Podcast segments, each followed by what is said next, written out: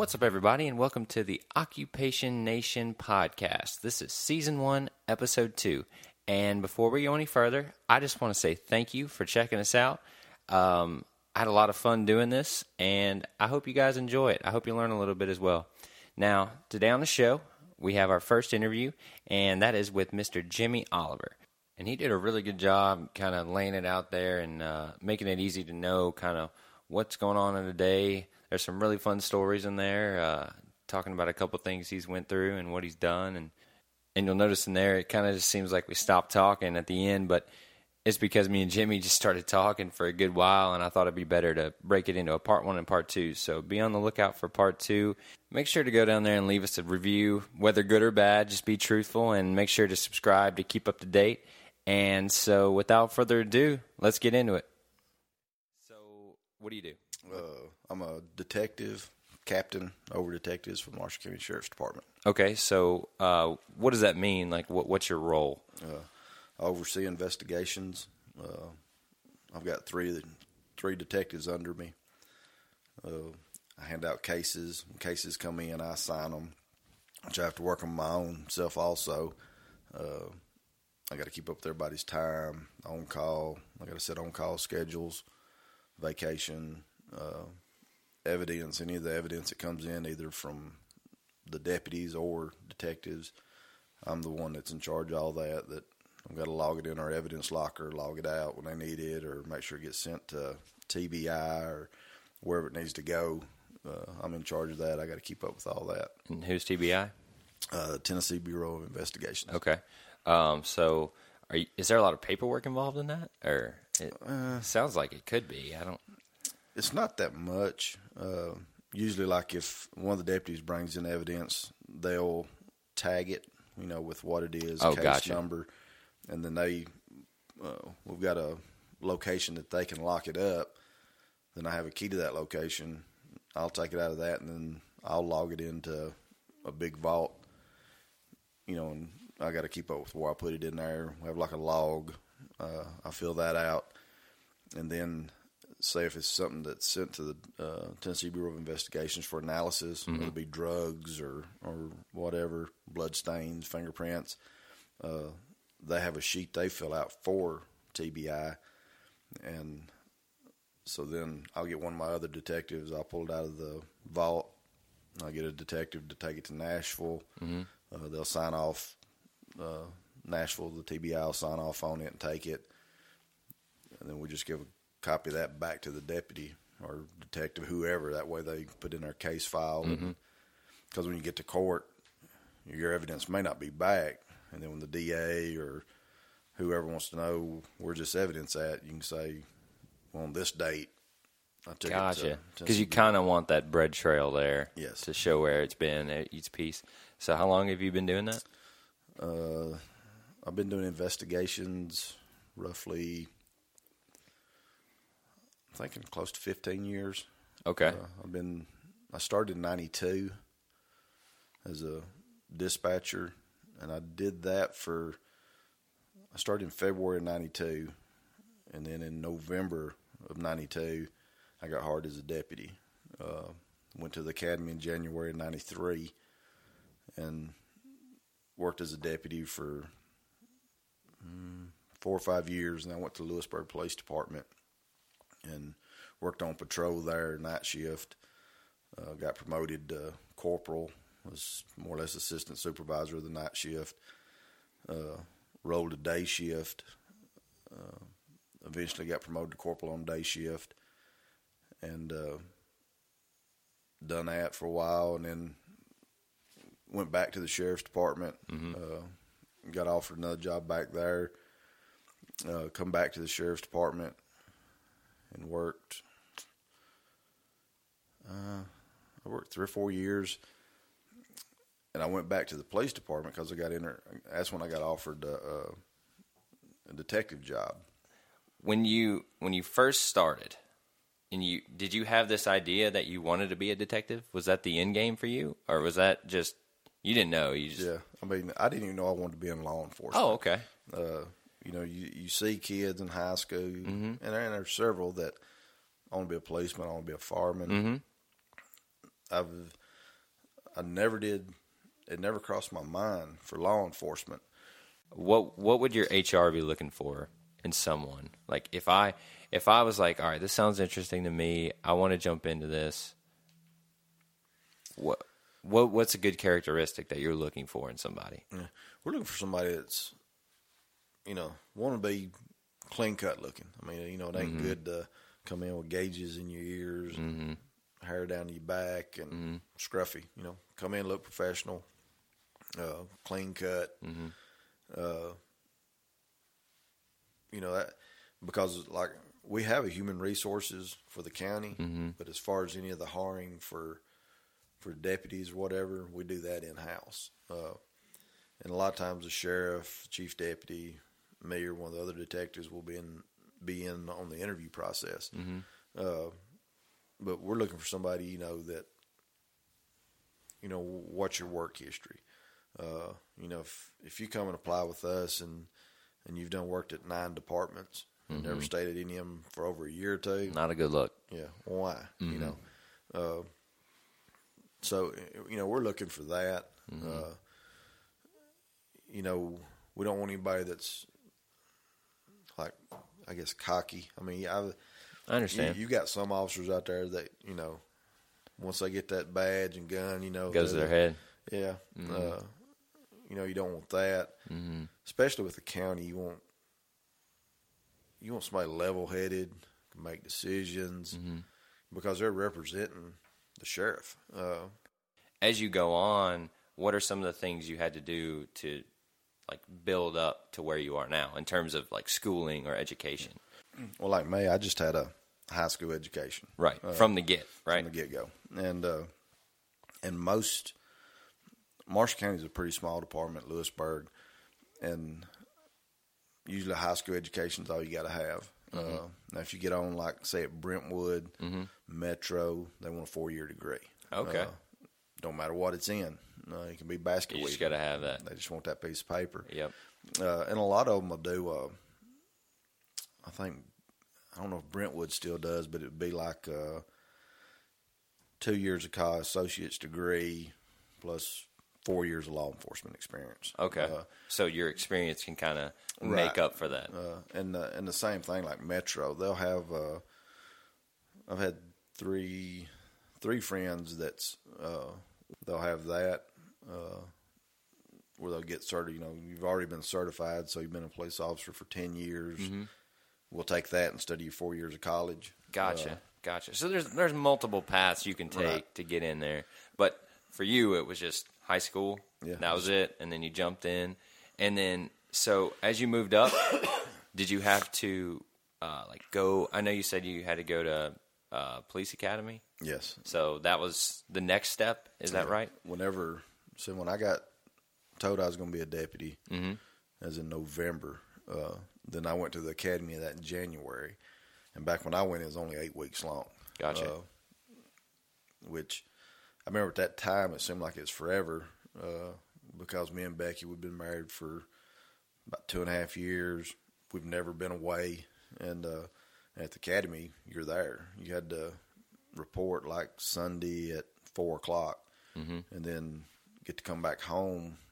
I think when I went we got to come back home Thursday night. So you'd have Friday and Saturday and then go back Sunday. And, it was 8 weeks long. I think now they moved it up to 12 weeks long, and it's still Sunday through, and they might have stretched out till Friday. Gotcha. Half a day Friday or something like that. So 12 weeks is what you're looking at. Much. When I went through mm-hmm. and I got to the academy, my training consisted of 7 days. We worked 12-hour shifts. So I think I graduated on a Friday, come to work on Monday. I worked Monday and Tuesday with a deputy. I was with him Friday, Saturday, and Sunday, and then the next Wednesday, Thursday. So it was about 7 days. Mm-hmm. And then they said, all right, good luck. You're on night shift. And then I was just... And then you're just thrown out there. Yeah, and back then it was just two of us on nights. Okay. And so I went to nights. So you're in. Yeah, and it was kind of you learn as you go. I never forget my first DUI. pulled him over. I mean, I could tell he was drunk just to drive. Pulled him over, done field sobriety, you know, out there all alone. Oh, man. You know, nervous. Arrested him. Was this the first night? Like, it's probably, I'd probably done work like a week or two. Okay, so you're still fresh. And yeah. did you see him like driving? You're like, uh-oh, it's game time. Yeah, I just saw him. I'm like, this guy might be drunk. Yeah. And so I arrested him. And I remember I got him to the jail. I was young. I was excited, my first real arrest. And back then you wrote out the warrants. I have no idea how to fill this out. And my captain at the time, he come in and I was like, hey, can you help me out? I don't know how to fill this warrant out. Mm-hmm. And, especially like how I got my probable cause, blah, blah, blah. Mm-hmm. And he went and got a worthless check warrant and just kind of pitched everything. So just filled out kind of like that and walked off. So I had to kind of learn on my own. And, and back then you did. You learned. Yeah. They just, here you go to work. Yeah. Which now we've got, I'm not sure how many weeks. I'm thinking 6 to 8 weeks is a training period for our deputies now when they come in. Yeah, usually. Do you get like a person that you get like a mentor or something, or? Yeah, it's got to be somebody that'll keep paperwork up on you. Gotcha. Make sure you know some, the laws, how to get around the county. They'll do all of that, and then you start out, you're riding with them, and then eventually you're driving, and the deputy's driving with you, and you're. So it's less of just go do it, and more of here's how you do it. Let's do it together, and then it's you. It's like watch me. Yep. All right, now it's your turn. Gotcha. Okay, that makes sense. Yeah, and that's when I left the county and went to the city. I didn't go through an FTO. It's just they stuck me in a car, and because there you had zones. It was zone 4, 5, and 6. It's all right. You're in zone 6. Here's the keys to your car. Mm-hmm. And I worked there for 3 or 4 months. And I guess somebody finally said, "Well, we don't got any kind of paperwork in his file to show, his FTO." And so then they put me with the sergeant and said, "Well, right about 3 nights with him," and which I knew the sergeant real good. Mm-hmm. So it's just he got a free chauffeur for about 3 or 4 nights. I got you. Yeah. But so. If I was looking into starting where you started, what would I do? You just like with our department, you put an application in. Do I find that online, or do I go somewhere? With ours, you got to come to the sheriff's department. Gotcha. Because when after you fill it out, then it's got to be witnessed by an employee there. Gotcha. You put your application in, whether it be, which we don't hire dispatchers no more. It's a whole new. Okay. Before we had our own, Sheriff's Department had dispatchers, Lewisburg had dispatchers, but then they done the 911 system, so now it's their own department. Gotcha. And but you put an application in for deputy or CO. What's a CO? It's a correctional officer, and your best bet to get on is a correctional officer. Gotcha. Because if you go to work to jail, you might have to work there 2-3 years. But if you make a good employee, then that's usually where we're going to try to hire from. Right. Get your foot in the door, and if you're good, then you're going to get noticed. Yeah, and it's a lot of times departments, we got to look for people a lot of times already certified. And just to send an officer to the police academy is I think our department's got paid $3,300. Okay. And you think, well, that ain't too bad. That's still investing money in someone you have no idea about. And also, you're investing that's just for the schooling. Now you got to pay for their salary, their car, their equipment. Just sending somebody to the academy, you probably got $15,000 invested in them. Right. By the time I get ready to go. Yeah. So does that mean you guys have to do like a thorough interviewing process, or do you kind of just say, hey, this person seems good, let's take the risk on them, or how does that work? Usually we'll do an interview process, background checks, and like now with social media and stuff, You dig into that. There. So that's right. Be careful what you put on social media because it'll get you. Yeah, because we've had people that we didn't hire because, you know, we get a looking through Instagram, Facebook, whatever. Yeah. It's like. It's like, all right, now, I don't know. Because they don't know who, you don't know who they are. They don't know who you are. And so we're going off what we know. And if you're on Facebook doing all this crazy stuff, acting a fool, then I don't know, you know. You know, we'll check. They'll put down people. Now, I worked at Lewisburg. I was kind of in charge when I was over investigations. I had more input or more, I was more or less given, all right? Mm-hmm. Looking at hiring this person. Mm-hmm. And, there, like, say if you applied, I'd come out here in your neighborhood. And I'd look at your house, right up and down your road. That's smart. You know, if you had neighbors across the street, I'd go over and knock on the door. Hey, it's the guy over here, Zach. You know him? What can you tell me? Yeah, he's a clown. You know, and you'd get, you know, you have some neighbors, you know, I can't stand them. You know, they're playing music or they're doing this. And, you know, and it makes a difference, each piece. I mean, yeah, because you're trying to build this profile for this person you don't know who they are, and you're saying, hey, come work for us. And if, you know, if they have problems in their neighborhood and they become a police officer, then those problems are going to come to the department because then, you know. It's almost like baggage. Yeah. Well, Zach, you know, he's my neighbor and he's a deputy and he can get away with this. And I'm going to call the sheriff. Oh, the sheriff don't want to hear it. I don't want to hear it. Yeah. You know? And so then we have to call them in like, hey, I don't know what you're doing. But, you know, please stop. So let's get into what a day is like for you. So just what are your hours, first of all? Usually we work 42 hours a week. Usually our days come in. We come in at 8 in the morning and work till 4. And then usually 2 days out of the week. And usually our days are Tuesdays and Fridays. We'll work till 5. Okay. That's not horrible hours at all. And it could change. If I got something I want to do Friday, you know, I could work Monday and Tuesday my night. So are you salary or hourly? Hourly. Gotcha. We get paid hourly, plus we get our own call. Because, like, next week I go on call. Next Friday I'll be on call. So I'll work from 8 in the morning till 5 in the afternoon, and then I'm on call where I can be called out. So, at any time? At any time. After 5 or during the day? Yeah, like during the day after 5. Okay, so it's just your day. Right. So, you know, they can call me out at 6 o'clock at night, and I may not get back home till lunchtime the next day.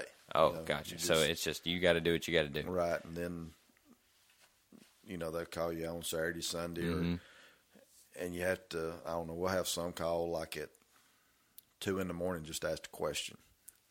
You know, it's just like you just got to suck it up and answer. I guess this is what I got. What do you think? Yeah, and you do that.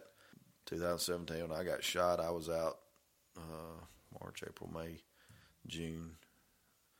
I think I was out close to 4 months or something like that. I want to come back to the getting shot, but what is required of you during the day? I have active cases. I see what I can do on those cases that day. The other guys, same thing. Which with us, you know, you may be working on this case, and then all of a sudden the DA calls. Hey, I need you up here to go over. So it's like priority stuff takes over sometimes. Yeah, and, I got you. And it's kind of if an inmate has a problem over to the jail, they'll send in a request to talk to investigators. You know, well, this correctional officer's been mean to me or abused me or another inmate's committed vandalism or theft or something. They'll come and we have to deal with that. But mostly worker cases, you know, for kind of dead on your case, you can't go nowhere. You're either doing office work. Are you hands-on? Like, when I say hands-on, are you, like, going places? When you say working a case, what does that mean? It's, I mean, I've had cases take me to St. Paul, Minnesota. Okay. So does that mean you're, like, interviewing people, you're asking questions, or, like, you're doing the things that I think of when I think of a detective, I guess? Because we do all the interviewing, investigations. Yeah, so you're finding people, you're asking around, you're seeing what the evidence is, you're doing all that good stuff. Yeah, like if we get, say we have a burglary, I'm going to go talk to neighbors, anybody see anything, may look up, I may have a camera or something, next door. Yeah. So you're a problem solver. You're a puzzle solver. Yeah, and then you're looking for evidence, whether you can get fingerprints, like a fingerprint, they run it through what they call AFIS, and if your prints are ever, like my prints would be in there, it can come back as, there's this a lot of people. Possibly be, Zach Horvath. Gotcha. And then I come look for you and say, you question me, where was I? What was I doing? At this house? I don't even know him, people. I've never been there. Do you get that a lot? Oh, yeah. I'm about to say, if you came to me, I'd be like, I don't know nothing, man. I don't. And most of them, that's what you get. Yeah. It's human nature. If I pretty much know you done something, and I want you to admit it, and I give you two scenarios, and say you robbed the bank, and I'm like, Zach, I know you robbed a bank. There's no question that you robbed this bank. Now, did you rob this bank because you're just a slimy, thief that you got a drug problem, you don't care about nobody, you just want that money? But I also know, Zach, you're about to have a child, and it's expensive. And, you're thinking of, I want to be able to provide for that baby and for my wife. Now, did you rob that bank to try to provide for your wife and child, or you're just a drug head? Which one did you do? And you'd be surprised where, I done it for my wife. Yeah, yeah. Because people want to tell you when they've done something wrong. Right. When you put it in that light, they're like, oh, well, I look better doing this. I'm a good person. Yeah. Yeah. And I've got several confessions just using stuff like that. And especially if I know they've done it. I'm just needing that confession. You can mess up, and I've done it before. I had a case one time back years ago, and that's one thing about you to learn from cases, where a guy is a vandalism case, but the place had a camera. It was an old VCR camera. Huh. Of course, it didn't work. But I brought the boy in, and then, sitting right there on my desk, VCR tape. And it wouldn't even from there. It was just a VCR tape I had. But on the back of it, I put the business on there. Just wrote the business name, and said it right there. Never did say anything about it, but I said it so you could see it. And I got talking to him. And he's just like... Yeah. I said, they had cameras there, don't you? And oh, no, I didn't do it. And kept on, and I knew he was looking at that tape. And I said, so if you come up on a tape... Well, he knew he done it. But he was covered up enough, he knew you wouldn't be able to tell. And he's like, let's watch the tape. Oh. I was like, Gotcha. Yeah, I'm like, well, we're not going to watch it right now. Yeah, like, well, I got to go get the VCR, so. Yeah. So you are interacting with people a lot. Oh, yeah. Like, you've got to be able to talk. If I'm looking to be a detective, you got to be willing to talk to people. You got to be willing to go out there, do your own thing. Yeah. I mean, nobody's holding your hand. So... Give me an example of, all right, you get this case on your desk, or you get this case files or whatever. What's the next step? What do you do? Usually, because any felonies, they put them in our door report. So I'll go through them, and usually I have a case log book, and I try to keep it even. It's like, maybe I got this case, then Tony, then Drew, then Michael. Next case comes in is mine. And, just kind of keep everything even. So you really don't know what you're going to get. But say if I get I got a burglary, I'll pull the report, I'll read it. See if there's anything that stands out. Usually go out to wherever it took place just to look around. Is there any houses around? If there's houses around, then I want to go knock on doors. Gotcha. So is that usually kind of your first thing? Is you see where it is, see what's going on? Yeah. Get an idea of everything, where it is? Yeah. And I want to see if there's any neighbors. Is there a possibility somebody could have seen something? Yeah. First of all, what's your radius? Like, where do you You got all of Marshall County. So all of Marshall County is your where you get all your files and cases from. Right. But that can lead you anywhere, right? Yeah. I mean, it's like I went to St. Paul, Minnesota, and it was on a homicide case. Mm. It was the one when they was building the Chinese restaurant by Walmart. Oh, yeah, yeah. And the guy, people come in and killed that guy. Well, I was the lead investigator on that. I worked for the city. Gotcha. And we didn't have anything to go on. And I remember Walmart has video. And so I went to Walmart, just sitting there watching video. Mm-hmm. And the pixelation is terrible out in the parking lot. Right. But I can remember was watching it, and we saw, you could see two figures. You couldn't have as male, female, mm-hmm. black. Well, you couldn't tell. But you could tell they walked down for like Murphy Oil, and they walked in that direction. And by the time I got down there, the pixelation, they just kind of disappeared. Ah. So we thought. Interesting. Yeah. So mm-hmm. we went to Murphy Oil, and they got cameras. So we pulled in, and we found two Hispanics. Well, then we went to the Ford dealership and talked to them. They're like, yeah, there was two Hispanics sitting out here eating some beanie weenies or something up under that shade tree. Mm-hmm. Get over there. Well, we find a beanie weenie can and spoons. Don't know if it's evidence. Don't even know if it has anything to do with it. You know, we still didn't know who these guys were. Mm-hmm. We put the word out. We started hitting neighborhoods where a lot of Hispanics live, trying to find names. Mm-hmm. A lady come up to us, and she knew them, and one of them, she only know, the only thing she called him is Mohawk. Mm. She knows his name, just Mohawk. Mm-hmm. And the other one, we had a name on. So we were kind of looking at these two, but we still didn't have enough time to it. Well, we got looking through some old cases, and like a month earlier, the Mohawk and this other guy had pulled a knife on a Hispanic guy or something, and nothing was ever done. So we went and we said, well, let's work that. Mm-hmm. And we worked that and got enough that we could get a warrant on both those. And we had it, I remember we had it in the computer, we had the one guy's name, mm-hmm. and the other guy was just with Mohawk. He was still just Mohawk. And so we had warrants on him for that we could put in, you know, the NCIC mm-hmm. in case they was picked, because mm-hmm. they done left town.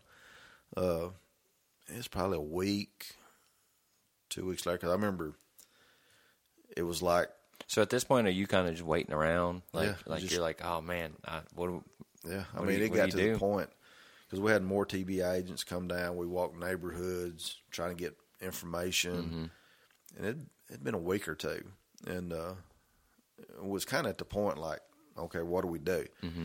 I remember we was having a meeting, the DA, chief of police, TBI detectives. And while I was there, we got a phone call, and dispatch comes up and says, hey, there's some officer from Minnesota wanting to talk. They think they got one of these guys. So we took the phone call, and they had the one that we had the name on. Oh, wow. And we said, was there another guy with him? And he's like, yeah, there's another Hispanic guy with him. But we didn't have, he said, I run his name, but mm-hmm. nothing come back on him. Right, you don't know who the other guy's name is anyways, right? So we told him, so we want him. He mm-hmm. said, give me about 15 minutes. Mm-hmm. He called us back and said, we got him. And, which that was on a Friday. We left out early Saturday morning and flew to St. Paul, interviewed him, which they end up, you know, I didn't do it. He done it. And other ones, I didn't do it. He done it. Is that a common thing? Yes. And, but we end up charging them.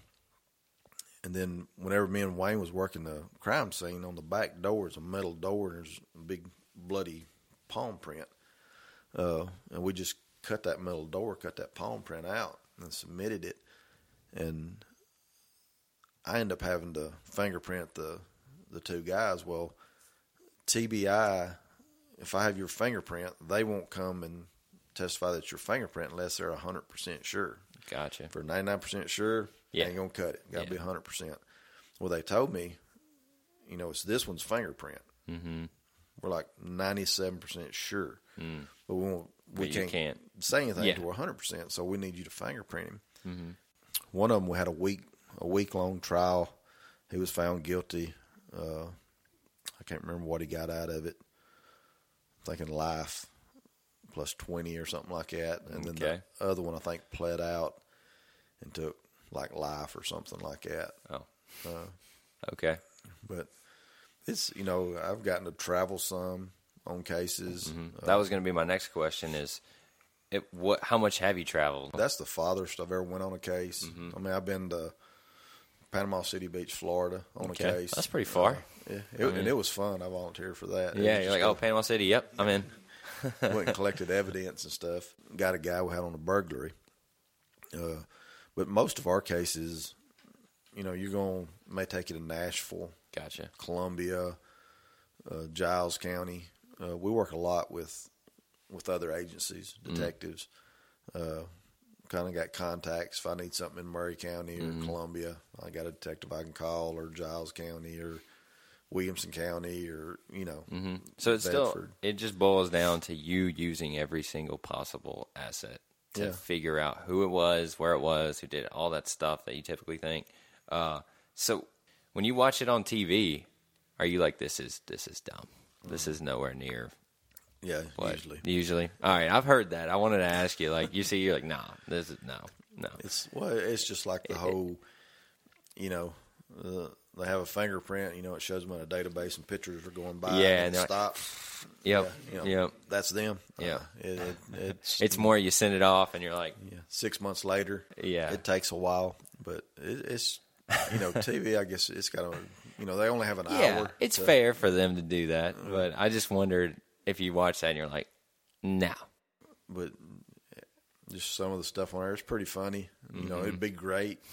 And that's the bad thing, because we'll have people that, you know, that's just like that one guy on that homicide. Mm-hmm. I was done told that's his print. Mm-hmm. We just need 100% print. Mm-hmm. And it took me 4 days. I probably spent 30 to 40 hours printing a guy that I knew that was his print just to get a match of that print. So, you know, it ain't like here, just print. We got him. Yeah. You know, it's got to be, I got to find things in it. And, and I've had a few hits where I've sent them off on a burglary, and, you know, 6 months, 9 months later, they'll tell me, same thing with, like DNA blood. Mm-hmm. So where'd you learn all of these different things you can use at your disposal? Do you just learn as you go? Like, okay, I think I need this, or I need that, or do you ask around? Is that a big part of it, or? A lot of it you learn as you go. Okay. Same thing, you know, you're at another department or something, and they have something, you're like, that's pretty cool, we need that. Oh, okay. You know, you come back, and I've been off to, it's called Sorgery School in North Carolina, which they make all the fingerprint dust and things like that. Mm-hmm. And went there for a week for a class. And, you know, some of the stuff that you can do is pretty amazing. I mean, that they show us that we can do. And I haven't tried any, but like fingerprints off duct tape. Mm. You know, where the duct tape's done been squinched up, and you know how hard duct tape is. Yeah. But you can get fingerprints off of it. Oh, wow. What does it take to be successful? I think just you got to want to do it. Police work on TV is just really, really exciting. I mean, you know, you're in chases and shooting and drifting. Yeah, and but in real life, you know, the regular day in an officer is boring. You know. Tedious. You take like one of our deputies, one's working today. Well, if they don't have any calls, all they're doing is riding back roads. You know, you're just riding around. So that kind of gets old after a while.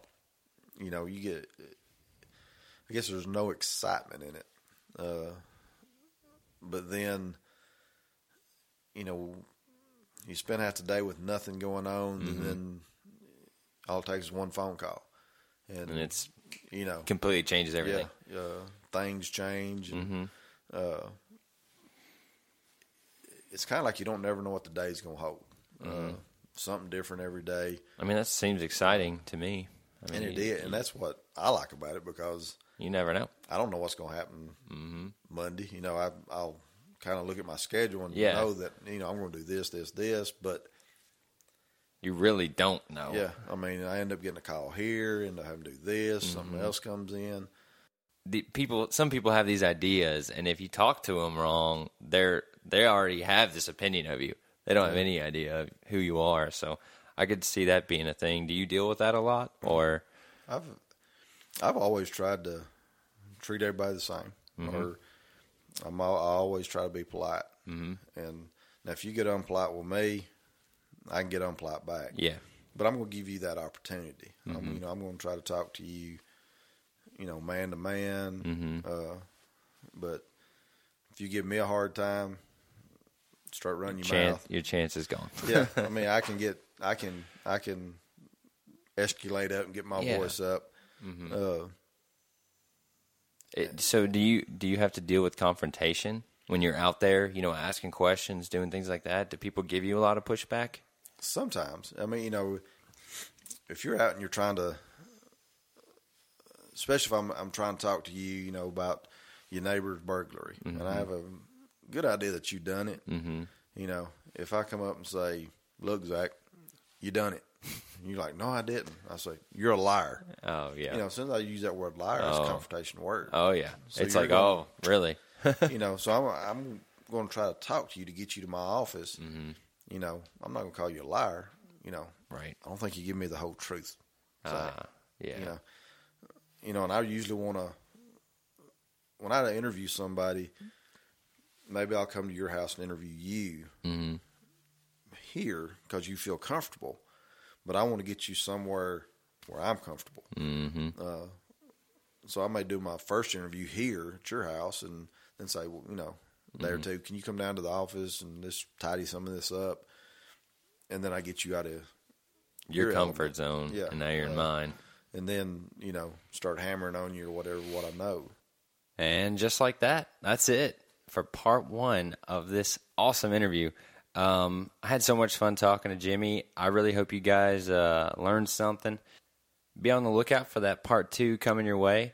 And if this sounded really interesting to you, don't be afraid to email me at occupationpodcast@gmail.com. Again, that's occupationpodcast@gmail.com.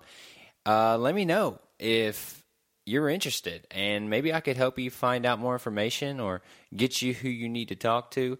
Also, email me if there's any questions that I didn't really hit or anything you guys want me to dig deeper into for further interviews.